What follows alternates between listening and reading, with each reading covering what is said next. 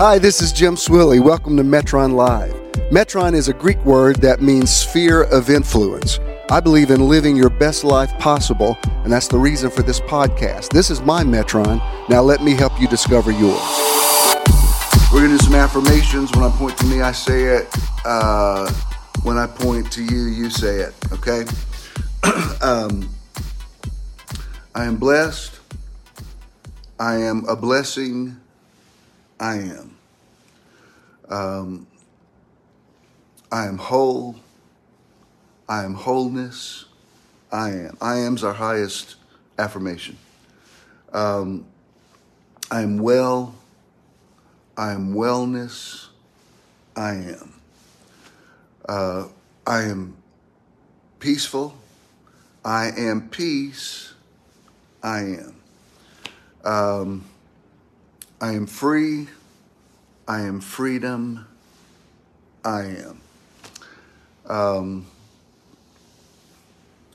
I am um, patient. I am patience. I am. I am joyful. I am joy. I am. And then we always add a little bit of breath work to that, which was what we'll be doing a lot of next uh, uh, weekend. So we're going to breathe in through the nose and hold it. Hey, Linda. And uh, in through the nose, out through the mouth. Okay, so here we go. In, hold, out. Inhale, exhale. Inhale, exhale. Give me a couple more. In, out. Inhale, exhale. Beautiful. All right. Um, in uh, well, I speak into this atmosphere and I say, "Let there be light." And thank you, by the way, for the uh, great feedback from um, 1111s this week, particularly the one I did. Was it Thursday night? Uh, that one had a lot of viewers, and a lot of you responded and giving to that, and uh, that was that, that was a good flow that night. And uh, the next night, people were texting me asking if anything was wrong because I didn't post anything about not being on, but I'm in the middle of doing this painting, and there's no way to tell you when I, I haven't done a big painting in a long time, and uh, I I don't think I've ever done a big one here. When I was doing the big ones before, I was either at, you know, uh, I had a suite of offices at Church of the Now, plenty of room, and uh, then most of the really big ones I did when I had my studio at Paris on Ponce. This has been trying to get this thing positioned around the furniture in here and not get paint on everything like I've done before. Uh, has it's it's been I'm not complaining about it because I really like this painting. It's it's turning out very very good, but uh, I didn't even I wasn't even thinking about 11:11 Friday night. I was in the middle of wrestling this ginormous canvas, um, and I'll get it done uh, in time. But uh, anyway, I do have a, a, word I want to share with you. Uh, so again, I speak into the atmosphere. Let there be light. The scripture I was looking up it's um, it's First Corinthians two fifteen, and it's when Paul says. Um, the spiritual man judges all things, yet is himself judged. Uh, yes, I know. I love that you have your love, your huge painting right at the foot of your bed. I love that, Leona. hey, Win. Anyway, um, uh, it says the spirit. Paul is writing to the Corinthians. Says the spiritual man judges all things, yet is himself judged of no man Of course, the Bible was written by men to men. So if, if it was written today, it would say something like, the spiritual person judges all things. Um, the scripture I was looking, the translation I was looking for was uh, in the Amplified Classic. When I say Amplified Classic, they, uh, hey Valerie, I love the Amplified, and they, for some reason, they revamped it a few years ago, and I, I actually prefer the original one.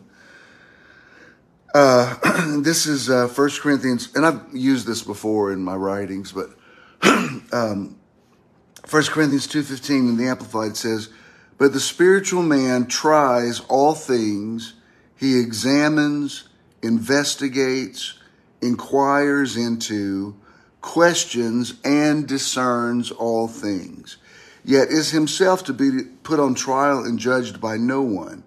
He can read the meaning of everything, but no one can properly discern or appraise or get an insight into him. I, I love this so much, I'm going to read it again. Hey, Charlo. What are you saying? That's right to uh, my painting at the, at the foot of your bed? I'm cool with that. Again, 1 Corinthians 2.15 in the Amplified. But the spiritual man tries all things. He examines, investigates, inquires into, questions, and discerns all things, yet is himself to be put on trial and judged by no one. He can read the meaning of everything, but no one can properly discern or appraise or get an insight into him. Hey, Colonel Rogers. Um, I love this idea that the spiritual man uh, sort of has x ray vision. The spiritual man has powers of perception. The spiritual person, the spiritual woman, the spiritual being uh, sees deeply into things that uh, people who are not motivated by spirit don't necessarily see. Um, it's interesting that the King James uses the word judge, you know, because Jesus said, judge not, lest you be judged. He's talking about two different things there. When Paul says, uh, the spiritual man judges all things, that's not judgment in a, in an effort to condemn or penalize something. This is judgment to understand. Like when somebody says, well, in my judgment, I think this means so and so. Um, so yesterday, I got a text. Um, I, I, I don't like to answer a lot of Bible texts because, frankly, a lot of the things. Uh, that's awesome, Leona. That makes me very happy. Hey, Mike in Africa. Um, there's a lot of things that people ask me, like, "Where's that verse so and so?" And I think, do you not have the internet? I mean, you could, you could Google this, but I understand some people want to hear my take on something, and as long as you're not as long as I don't feel like I'm being deposed, uh, if, if, if I pick up there's um, defiance in a question that I'm like, you know what, namaste, believe what you want to believe, because what I'm picking up is your argumentative spirit. You're not wanting to uh, to reason together. You're I'm, this. I feel like I'm in a courtroom, and if, if that's the case, I don't just look it up yourself. but uh, somebody texted me yesterday that probably hasn't heard me teach in at least a decade, but used to be a very good friend of the ministry. And it was just a very simple, uh, sort of benign text. There was no, it wasn't loaded with accusation. Uh, like if somebody was, for instance, somebody wants to argue with me about hell, I'm like, fine, enjoy hell. I don't, I'm not trying to take hell away from you. Um, hell, hell it up. Like those kind of that that kind of stuff. I answered everything I ever want to say about that in five schools of the Bible, uh, and a lot of it I answered in my last book. I don't want to keep writing my book over and over and over again. And some people get very offended at that. They want you to write your rewrite your book to them, and I'm like, I've already written this. I don't want to. I don't want to take the time to explain all this to you. So yesterday, somebody uh, texted me who I don't talk to on a regular basis. Gosh, I think Ken and I ran into him maybe three years ago at the varsity, but definitely not in my life now. And um, I mean, I'm constantly evolving. So if you know, if you haven't heard me teach in uh, several years, you uh, you might not have any idea who I am at this point. Uh, which is fine. You know, I think sometimes people are talking to me, and in their head, it's the 1995 version of me, and I'm like, well, this is the 2023 model, and he's a little he's a little more advanced and way better than he was then. Anyway, uh, I just get this text that says, "Hey, in my Bible study today," and this guy may be on here. It's it's fine. It's nothing. I'm I'm not saying anything negative about this. Um, he said, in my Bible study today, I was reading uh, the tenth chapter of Daniel. Uh, it's the story of when Daniel prays and um, uh, he doesn't get a, an answer to his prayer. And I think this is Daniel 10, verses 10, 11, and 12, I believe. And uh, it's when he says, um, I asked God why I didn't get the answer, and God says, uh, Hey, Becky. God said, God didn't say, Hey, Becky. I said, Hey, Becky. Uh, God says, um, I heard you on the first day, but uh, there was a, a demon who was, fi- a principality who was fighting me. He called him the Prince of Persia. Persia, of course, is what was Persia is now Iraq. And he said, I contended with this, with this uh, spirit, principality, demon for three weeks before I finally got the upper hand. And so this guy asked me a question. He said, What I understand is why didn't God just have the upper hand? Why would it take God three weeks to prevail over a demonic spirit or a, a principality? I would think that would be, he didn't say this, but the implication was, I would think that would be a no brainer. It was just simply, if you get a chance, text me back, why didn't God have the upper hand? So I had lots of conversation. Some of you on here, I had com- online right now. I had conversations with uh, yesterday, and um, so after I got finished with all my conversations, all my things I needed to uh, answer, I texted him and I said, "Look, this is too long to answer in a text. When you have a minute, just call me and I'll give you my take on it." So he called in a few minutes, and um, I said one thing I do like about this about this question, he just got to the point. Yeah, here's my point. Here's what I want to know. What do you think about it? And it was we didn't have to go through a lot of hey, I'm sorry I haven't talked to you in a long time. It's like there, there's there's too much filler words. You know what I mean? Just say what you you know, say what you need to say, and I'll answer it if I can. Hey, Sherry. So um, I said, I started to say to him, you might not accept what I'm about to say, but I thought, no, that's, that's, don't assume that. Don't assume that he hasn't evolved along with you. So I said, well, let, let me give you a couple, let me give you some context. Hey, Will, let me give you some context on this, uh, on this verse of scripture, on this passage. Uh, and for many of you, this will be repeat. I said, but it, anytime you interpret anything, there's, to me, there's two filters it has to come through. Uh, one is um, uh, the letter kills, but the spirit gives life. Second Corinthians 3 6. Uh, you always have to keep that in mind when you're putting a verse of scripture under the microscope. Uh, I always say this every time I say the scripture, but in the International Standard Version, it says, "But the written text kills, but the Spirit gives life." I mean that that's a very important thing to remember when you're dealing with people who are who really practice bibliolatry, like they've they've made like the Bible a a fourth person. Like it's not just a Trinity now; it's a what would that be? A quadrangle. It's like there's four I, I, I worship Father, Son, Holy Spirit, and the Bible. Um, the, the writers of the, the Bible, the, the men who wrote the books that got compiled into what we now have as the Bible would be horrified at the way uh, fundamentalists have taken their words and made forced them to be the Word of God.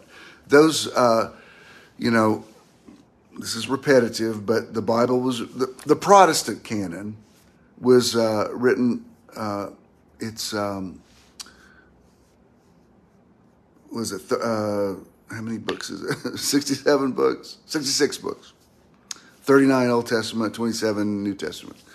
Uh, written by 40 men during a 1500 year period to different people groups for different reasons.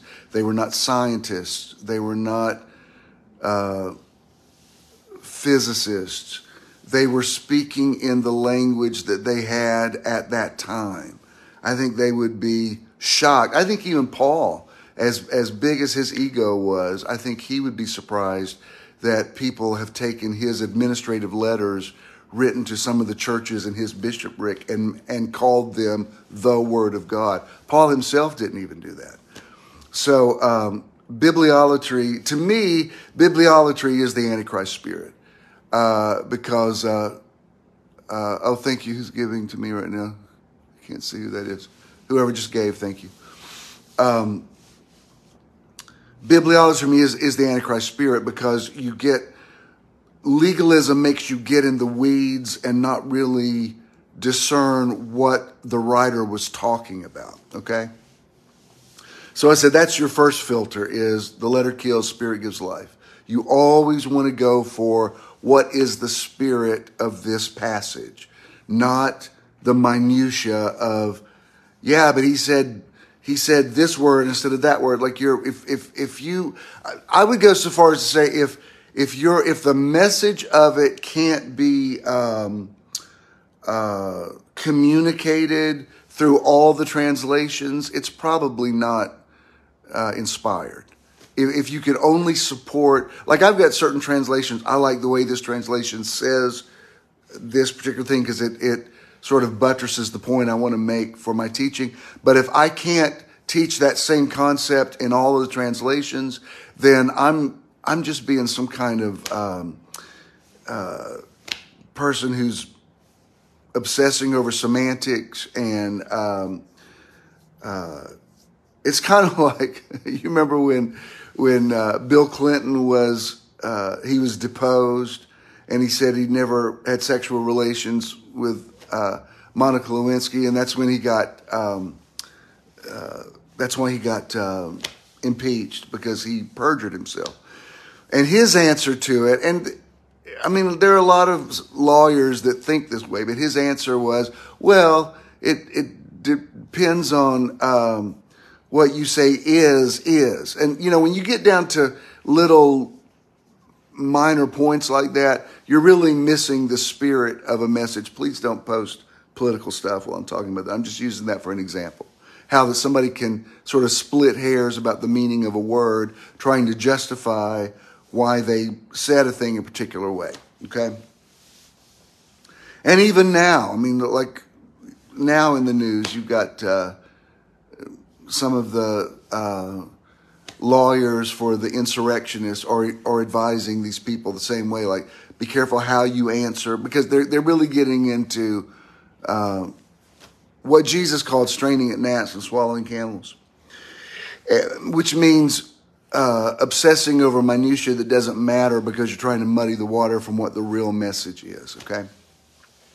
So I said the first filter is um, is uh, the letter kills. The second filter is uh, study to show yourself approved. What is that? First Timothy three fifteen, I think.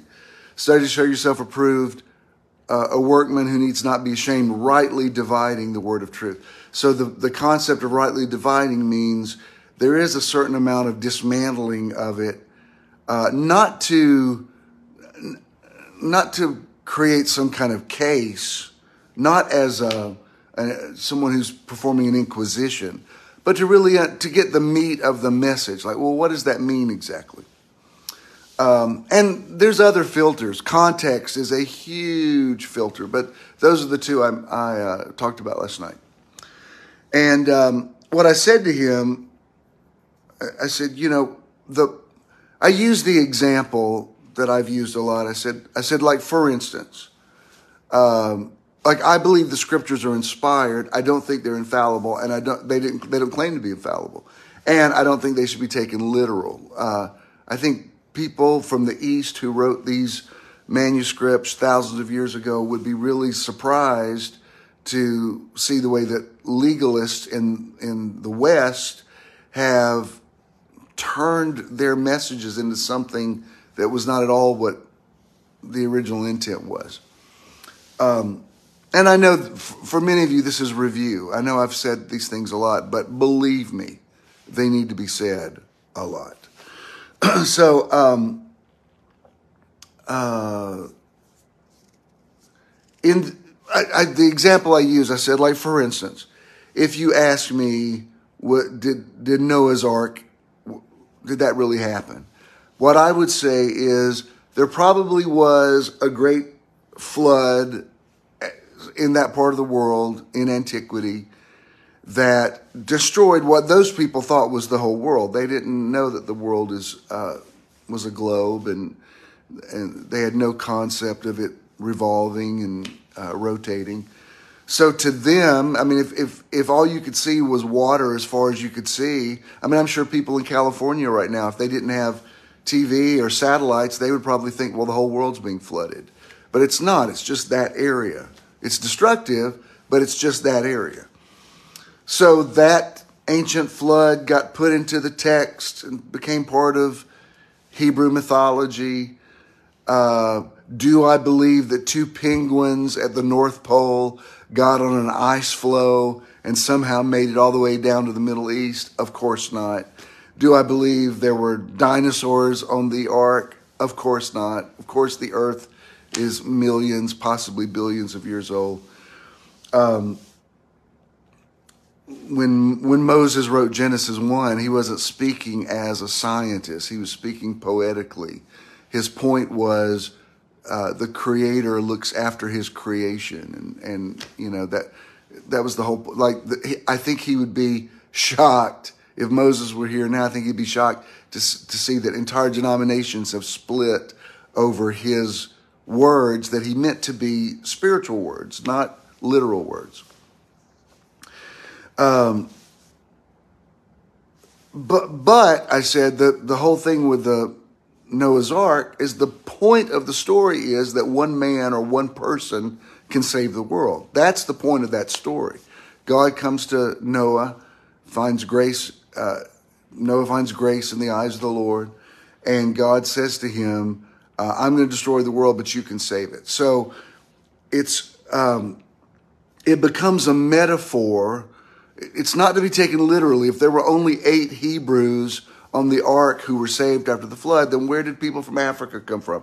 Where did people from Asia come from? Where did people from South America come from? Of course, there were not only eight people. I mean, just if you just, you don't even have to have a lot of revelation knowledge to understand this. You just have to get out, you have to unplug from legalism and to be able to spiritually discern something.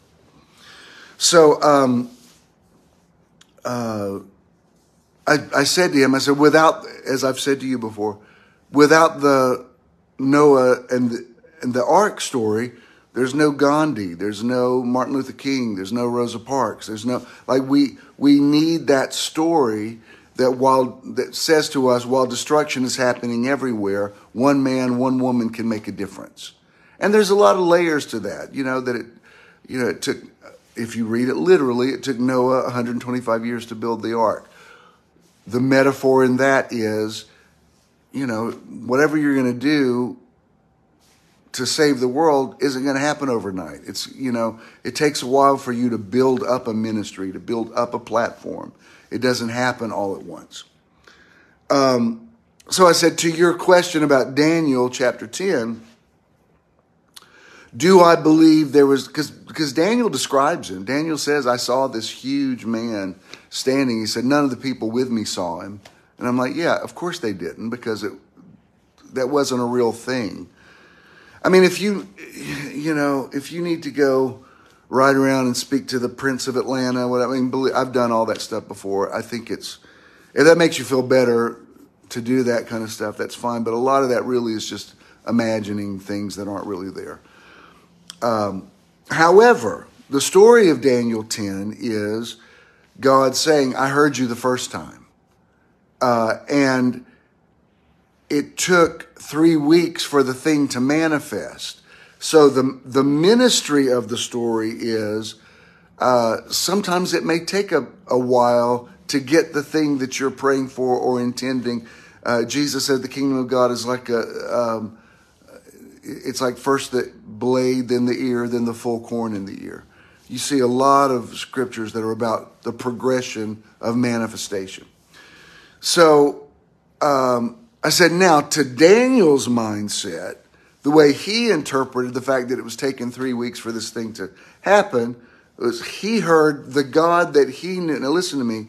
The God that he knew at that point on his journey said to him, I've been fighting this demon for three weeks to get this thing to you. Now that's how he heard it then.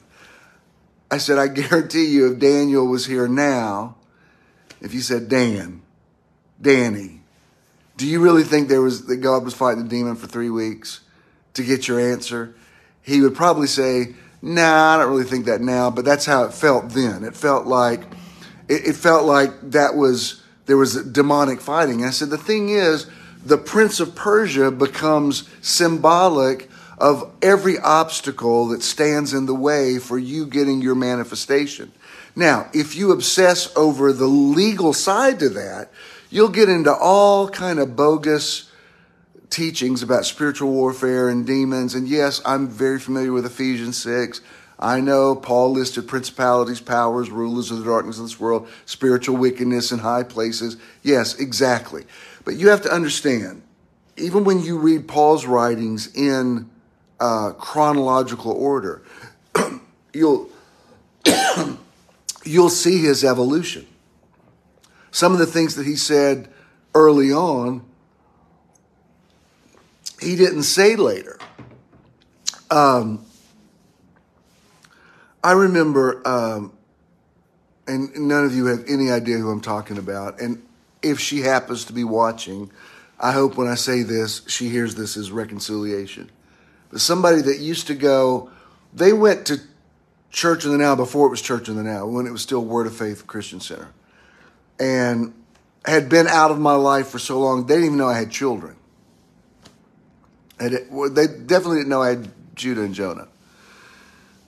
and um, we met one day. I ran into this person one day, and so she she said, "I just used to take notes on everything you said, and it changed my life. I'm so happy to run into you." And uh, she started coming to Metron. She came for a few weeks and she had she would come in with these notebooks full of things that I said in 1990, 1991, 1992. And uh, sometimes I'd, I'd, be at the back of the theater greeting people, and she she would say, "Well, what you said today doesn't sound like what you said." And she showed me like what she, what you said in 1994, and I said, "You know, that was like a long time ago. I mean, you you know, people evolve in their thinking. And uh, she just couldn't get her head around that and, and never came back again. Um, so when I say that's how Daniel described the God he knew at that part of his journey, I can tell you this the, the Jesus I know now is hard. I mean, he's so dissimilar from the Jesus I grew up with the Jesus I dreaded, the Jesus who was coming as a thief in the night, the Jesus that hated gay people, the Jesus that, you know, all, all the, the white Jesus, the the American Jesus. Like I, I, still believe in Jesus by the power of the Holy Spirit, but he hardly re, he no more resembles um, that Jesus that I know knew then then I looked like I looked then. You know what I mean? Like I can show you a picture of when I was eight years old when I thought that's who, who God was. And, and if you didn't know, you might not even recognize that was me. I'm, i mean, I look very different now. Um, some people say, well, God says, I am God and I change not. Absolutely. But your perception of God, listen, hear me. Your perception of God is not God. Your perception of God is not sovereign. Your perception of God is not perfection. Your perception of God is not absolute. Your perception of God is not a fixed thing. So if you say, I don't believe, I believe exactly like I believed 30 years ago because God said, I am God and I change not. Right. God didn't change, but you changed as you were progressing toward the God who had always been there all along. Okay? And the problem comes when people think their perception of God is the truth and they become intolerant of other people's perception of God. That's why I don't argue. Like, if you want to find the judgmental God, you can find them that God's in the scripture. It was written by people who perceived God that way. Look, these people in the in ancient times, they were trying to understand transcendence in their day, and they were speaking in the language that they understood. Uh, when Jesus was on the Mount of Transfiguration, Moses and Elijah appeared along with him, and Moses did not appear with the tablets. You know, Moses isn't trying to uh, promote the commandments now. You know, Moses Moses evolved.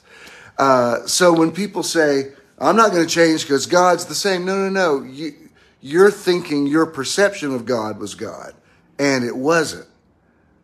Like, who do you think you are?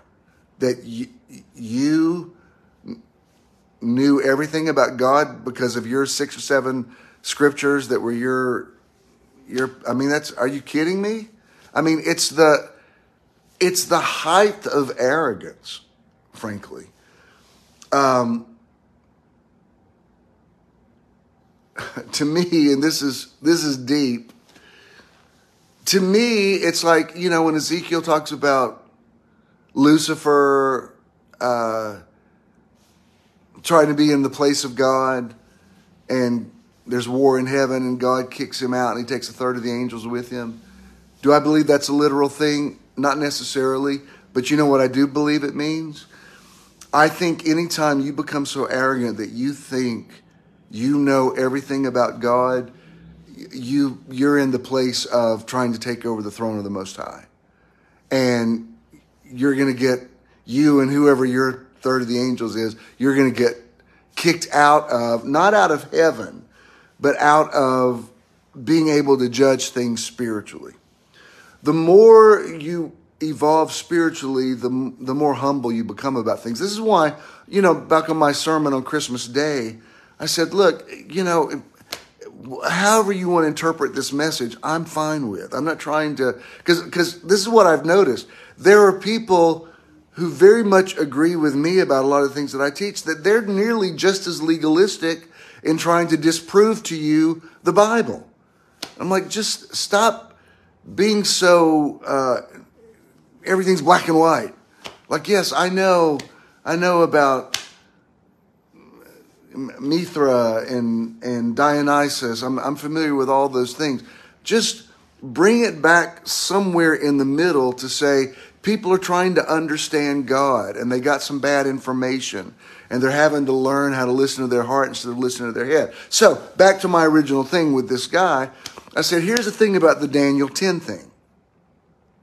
No, I don't think there was some big demon that was fighting with God I don't think that's what God told Daniel. I think that's how God, I think that's how Daniel heard it through his frustration.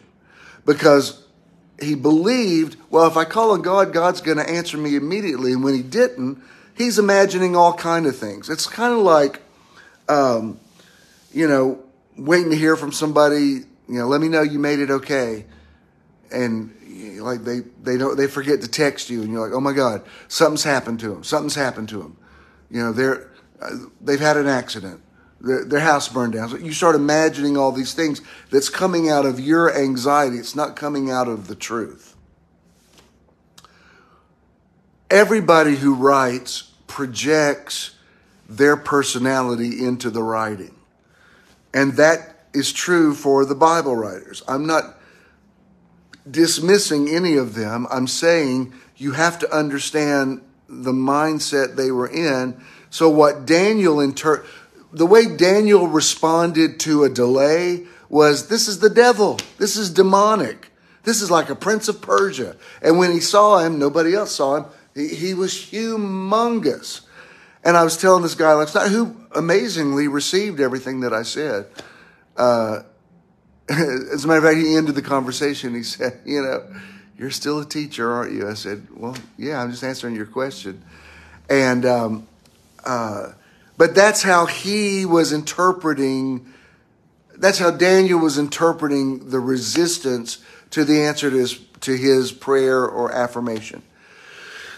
The point of the story is some things take time. It doesn't mean God or the universe didn't hear you immediately. It just means some planets are having to line up before you get the, the thing that you want. Yes, I know Mark 11 24, Jesus said, believe you receive when you pray.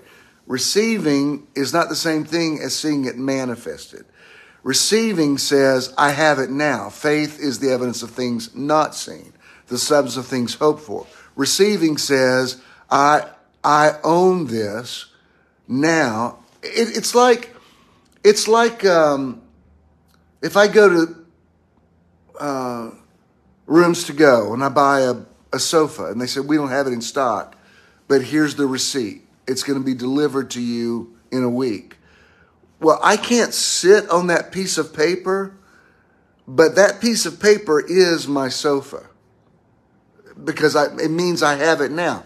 It will not manifest until the movers get here and the concierge calls me and says, your your guys are here and you know all that that thing. But i already owned it. I already had it before i could sit on it okay?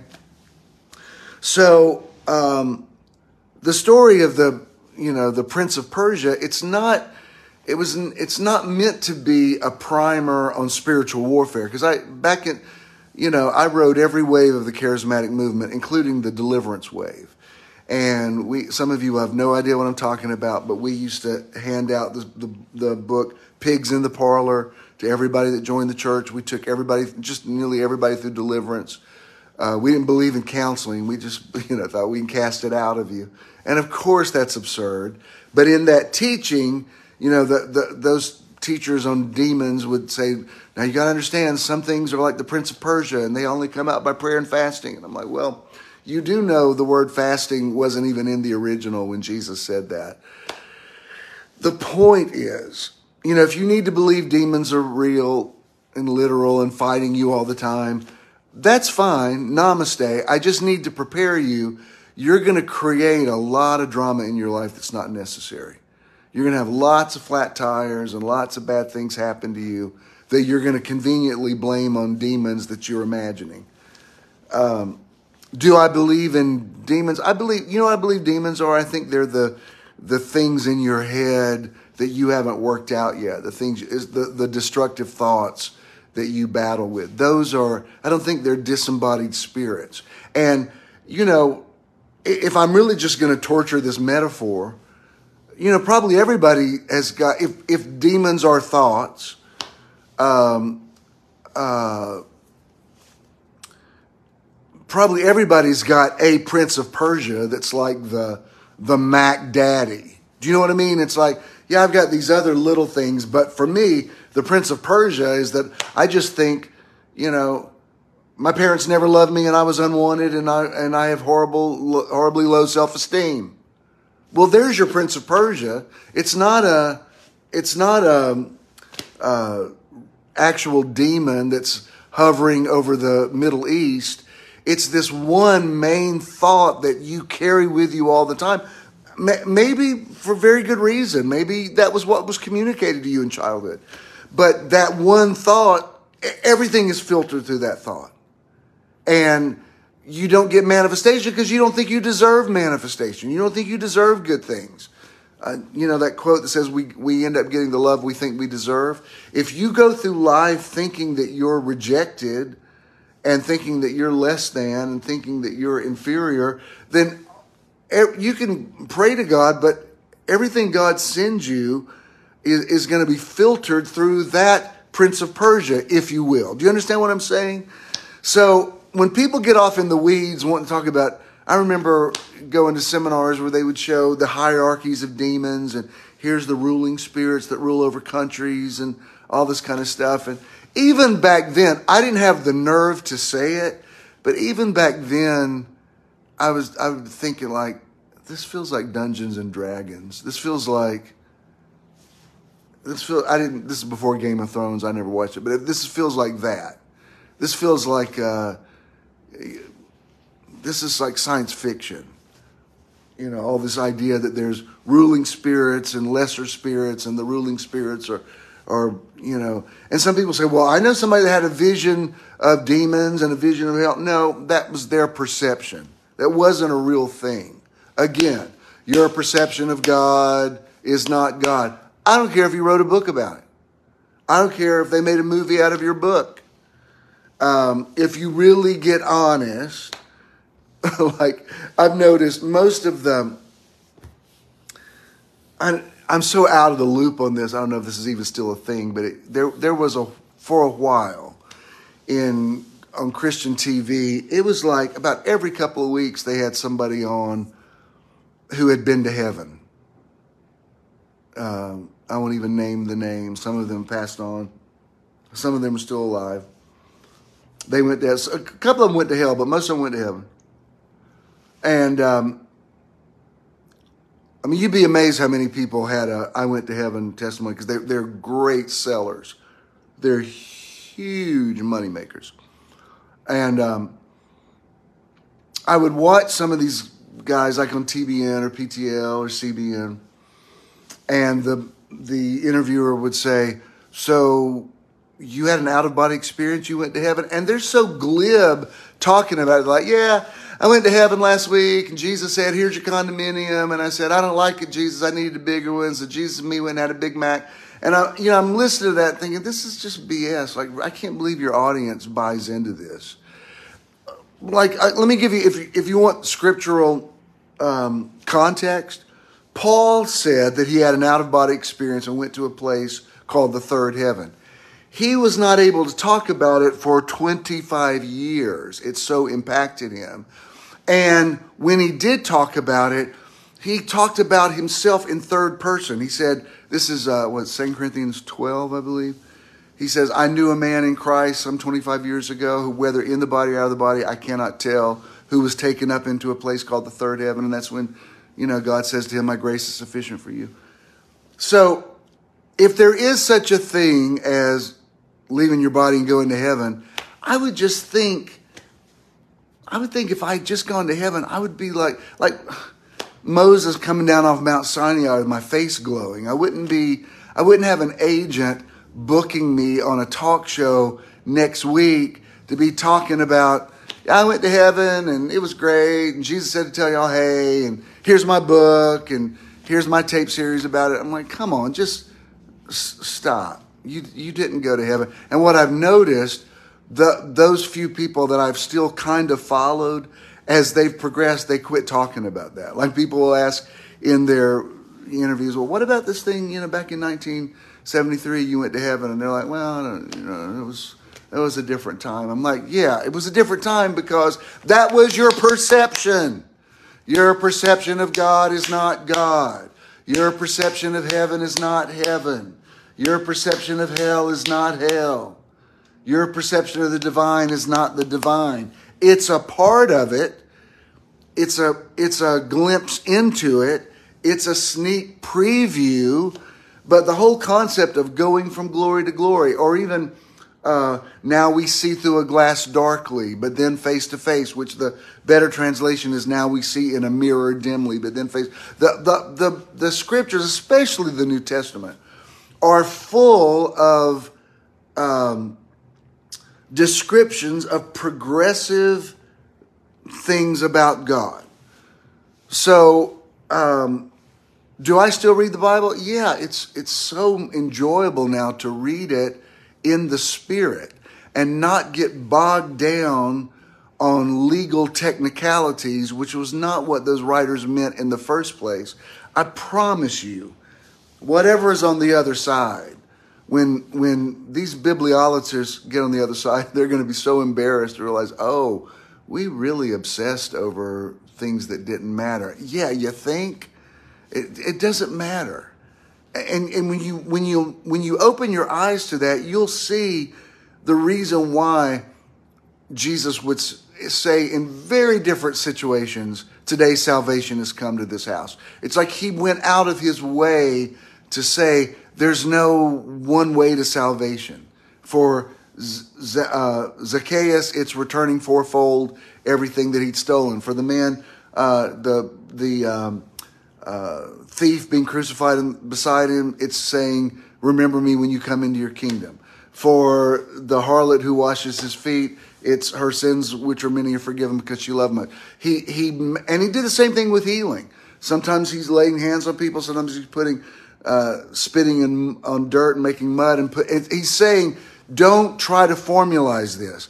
Don't make a formula. That's why when people say to you know, God knows it's been cut and pasted to me, not as many times as the as Romans one, but so many people that don't believe in ultimate reconciliation or universalism, whatever you want to call it.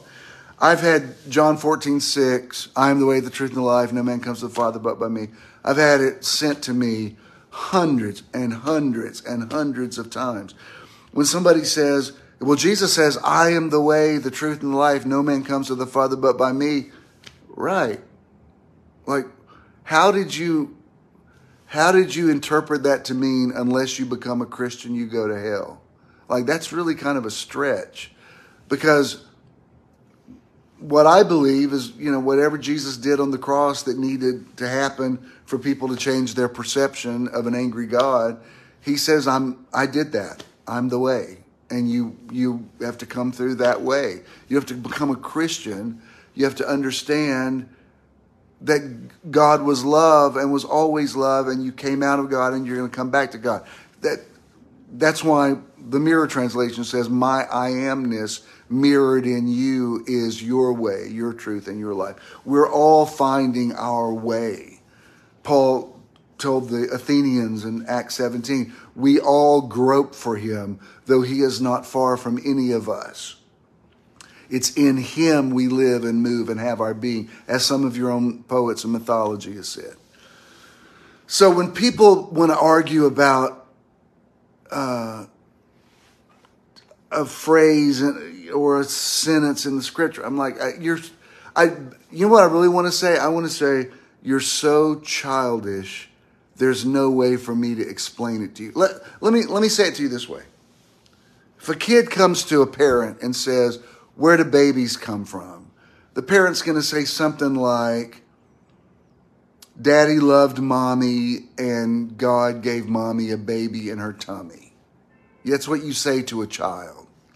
You don't give them, you don't show them porn. You don't give them explicit uh, information about sexuality and birth control. You, they grow into that. And which is why I'm at a point now in my journey, I agree with my adversary quickly. When people want to argue with me about hell, I'm like, that's fine. Just I, am very familiar with those verses. That that's fine. Or when people want to uh, say, "Do you know?" You know, the Bible says it's an abomination for a man to sleep with another man. I'm like, no, really? Thank you for telling me that. I had no idea. I guess you better pray for me. You know, because they're so they're so undeveloped, unsophisticated, immature, uh, lacking in spiritual knowledge that you just need to have to come way down to their level and go, I know, that's what the Bible says. Just, just got to pray. Um, and what I, what was encouraging to me about this yesterday, I wasn't sure this guy was, would receive from me now. I know he would have years ago, but you know, I've I've changed a lot just this year, and there was no um, there was no argument with what I said. He said, "Oh wow, that makes a lot of sense. That's awesome. Thank you." And it, it didn't wear me out. He wasn't combative. Um, you know, if, if you're if you're always contending for your scripture, you need to you need to have an uh, experience with the Holy Spirit. Paul said, uh, the servant of the Lord must not strive, but must be apt to teach. Meaning, don't get into stupid arguments that that frankly, I'll tell you this, when someone's brain has been affected by legalism, you can you can uh, give them revelation. You can give them manna from heaven, and they're still going to argue with you about a verse of scripture. So they're so devoid of understanding of the Holy Spirit. There's no point in even. It's like you speak a different language. I remember when my kids were little, if they ever if they ever got in that whiny tone, if they were ever talking like that, I would say, "Y'all, I don't speak that language. I don't. Wait, what are you saying? What? Like you're gonna have to ask me in a language I understand because I don't I don't speak whiny. Oh, dang, you know what I'm saying? And they they would have to change like what I'm asking for. I would like to go out and play. Like, oh, now I understand what you said. Um, so if the spiritual person judges all things, you're not even mad at at uh, immature people. You're just like, well, I just believe eventually you'll get this. And in the, and in the meantime, just keep speaking truth. Uh, is the Daniel 10 story a valid story? Yeah. But it, to me, it's not a, it's not a teaching on spiritual warfare. I mean, you know, when Jesus said in John chapter 12, now the God of this world is cast down, I was like, good enough for me. That's fine. Um, and yes, I've read the book of Revelation. I have my own feelings about what the bottomless pit is. None of that is meant to be literal. John was having a dream on the Isle of Patmos. I had, I had several dreams last night that if I tried to, they just were so crazy. I'm like, where did that dream even come from? Like if I tried to explain to you, they, they, they would just defy interpretation, just crazy stuff. And uh, I'm not saying the book of Revelation is crazy. I'm saying John was having he was having a dream and he was trying to explain it to people in that he said, I'm going to show you things that must shortly come to pass. He wasn't talking about millennia away. He said, These are things that you're going to have to deal with as the Roman Empire is persecuting Christians. Now, within that, are beautiful teachings, beautiful metaphors, beautiful allegories that mean everything to us. But if I tell you the story of the tortoise and the hare, and you get all bogged down on what kind of tortoise was it. I just did the math, and I don't think that I don't think uh, tortoise could beat a hare. If if you're doing all that, you're like, you know, you're baby, you're missing the point. The point of the tortoise and the hare is just hang in there and have perseverance, and you'll win. That's all. That's all that is. You're. It doesn't matter if there was an actual race between a rabbit and an amphibian. It doesn't matter. You're you're you're looking at the wrong thing. So, all I'm asking to my listeners is come up higher. Listen in the spirit. Um, I'll tell you this: when you start listening in the spirit, speaking in the spirit you'll stop aggravating people so much. Because the people who uh, you think aren't Christian enough may be the ones who are really spiritual. And you just need to disconnect from the legalism, trying to get them saved and trying to get them live right. Just love them. Romans 13, 8, owe no man anything but to love him. That's your only responsibility. No, I've, I, I promised the Lord I would take 5,000 people with me to heaven. Like, baby, God didn't ask you to do that. Jesus, or whatever needed to be done on the cross, Jesus did that. It, that's, that's done. Your only responsibility is to love people just like they are. All right. Um, if you want to give, uh, hope that hope that resonated with somebody. Uh, if you want to give to the ministry, go to bishinthenow.com. And thank you. That once I mentioned it, apparently the giving picked back up. So thank you very much. Um, it's super. It, it, could not be any easier. Just go bishinthenow.com, like short for bishop. It's completely self-explanatory. Um, if you want to give to me personally, I have all the cash apps. And um, I'm assuming I'll be on uh, tomorrow night on 11:11. Depends on. Uh, now, what's a hallelujah, Michael? My sermon. Um, depending on how much I get done of this, uh, Ken's coming in tonight. Uh, he's on call this week. He's going to be here tonight. So I'd like. when I'm painting here by myself, um, let's just say I need to clean up before he gets here. So, um, but I, I, good. I appreciate that, Michael. Um, and if you want to go to meditation weekend number 17, just scroll up to um, my cover photo and all the information is there.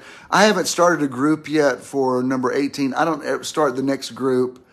Uh, good. I appreciate that, Brenda. Um, uh, I never start the next group for the next thing until the current one is over. So um, I'm, I'm very excited about uh, number 17. Those of you who have not been to hell, it's, it's very charming. You're going to love it. And um, just be spiritual. Spirit is way better. The flesh profits nothing. The words that he speaks are spirit and they are life. Peace.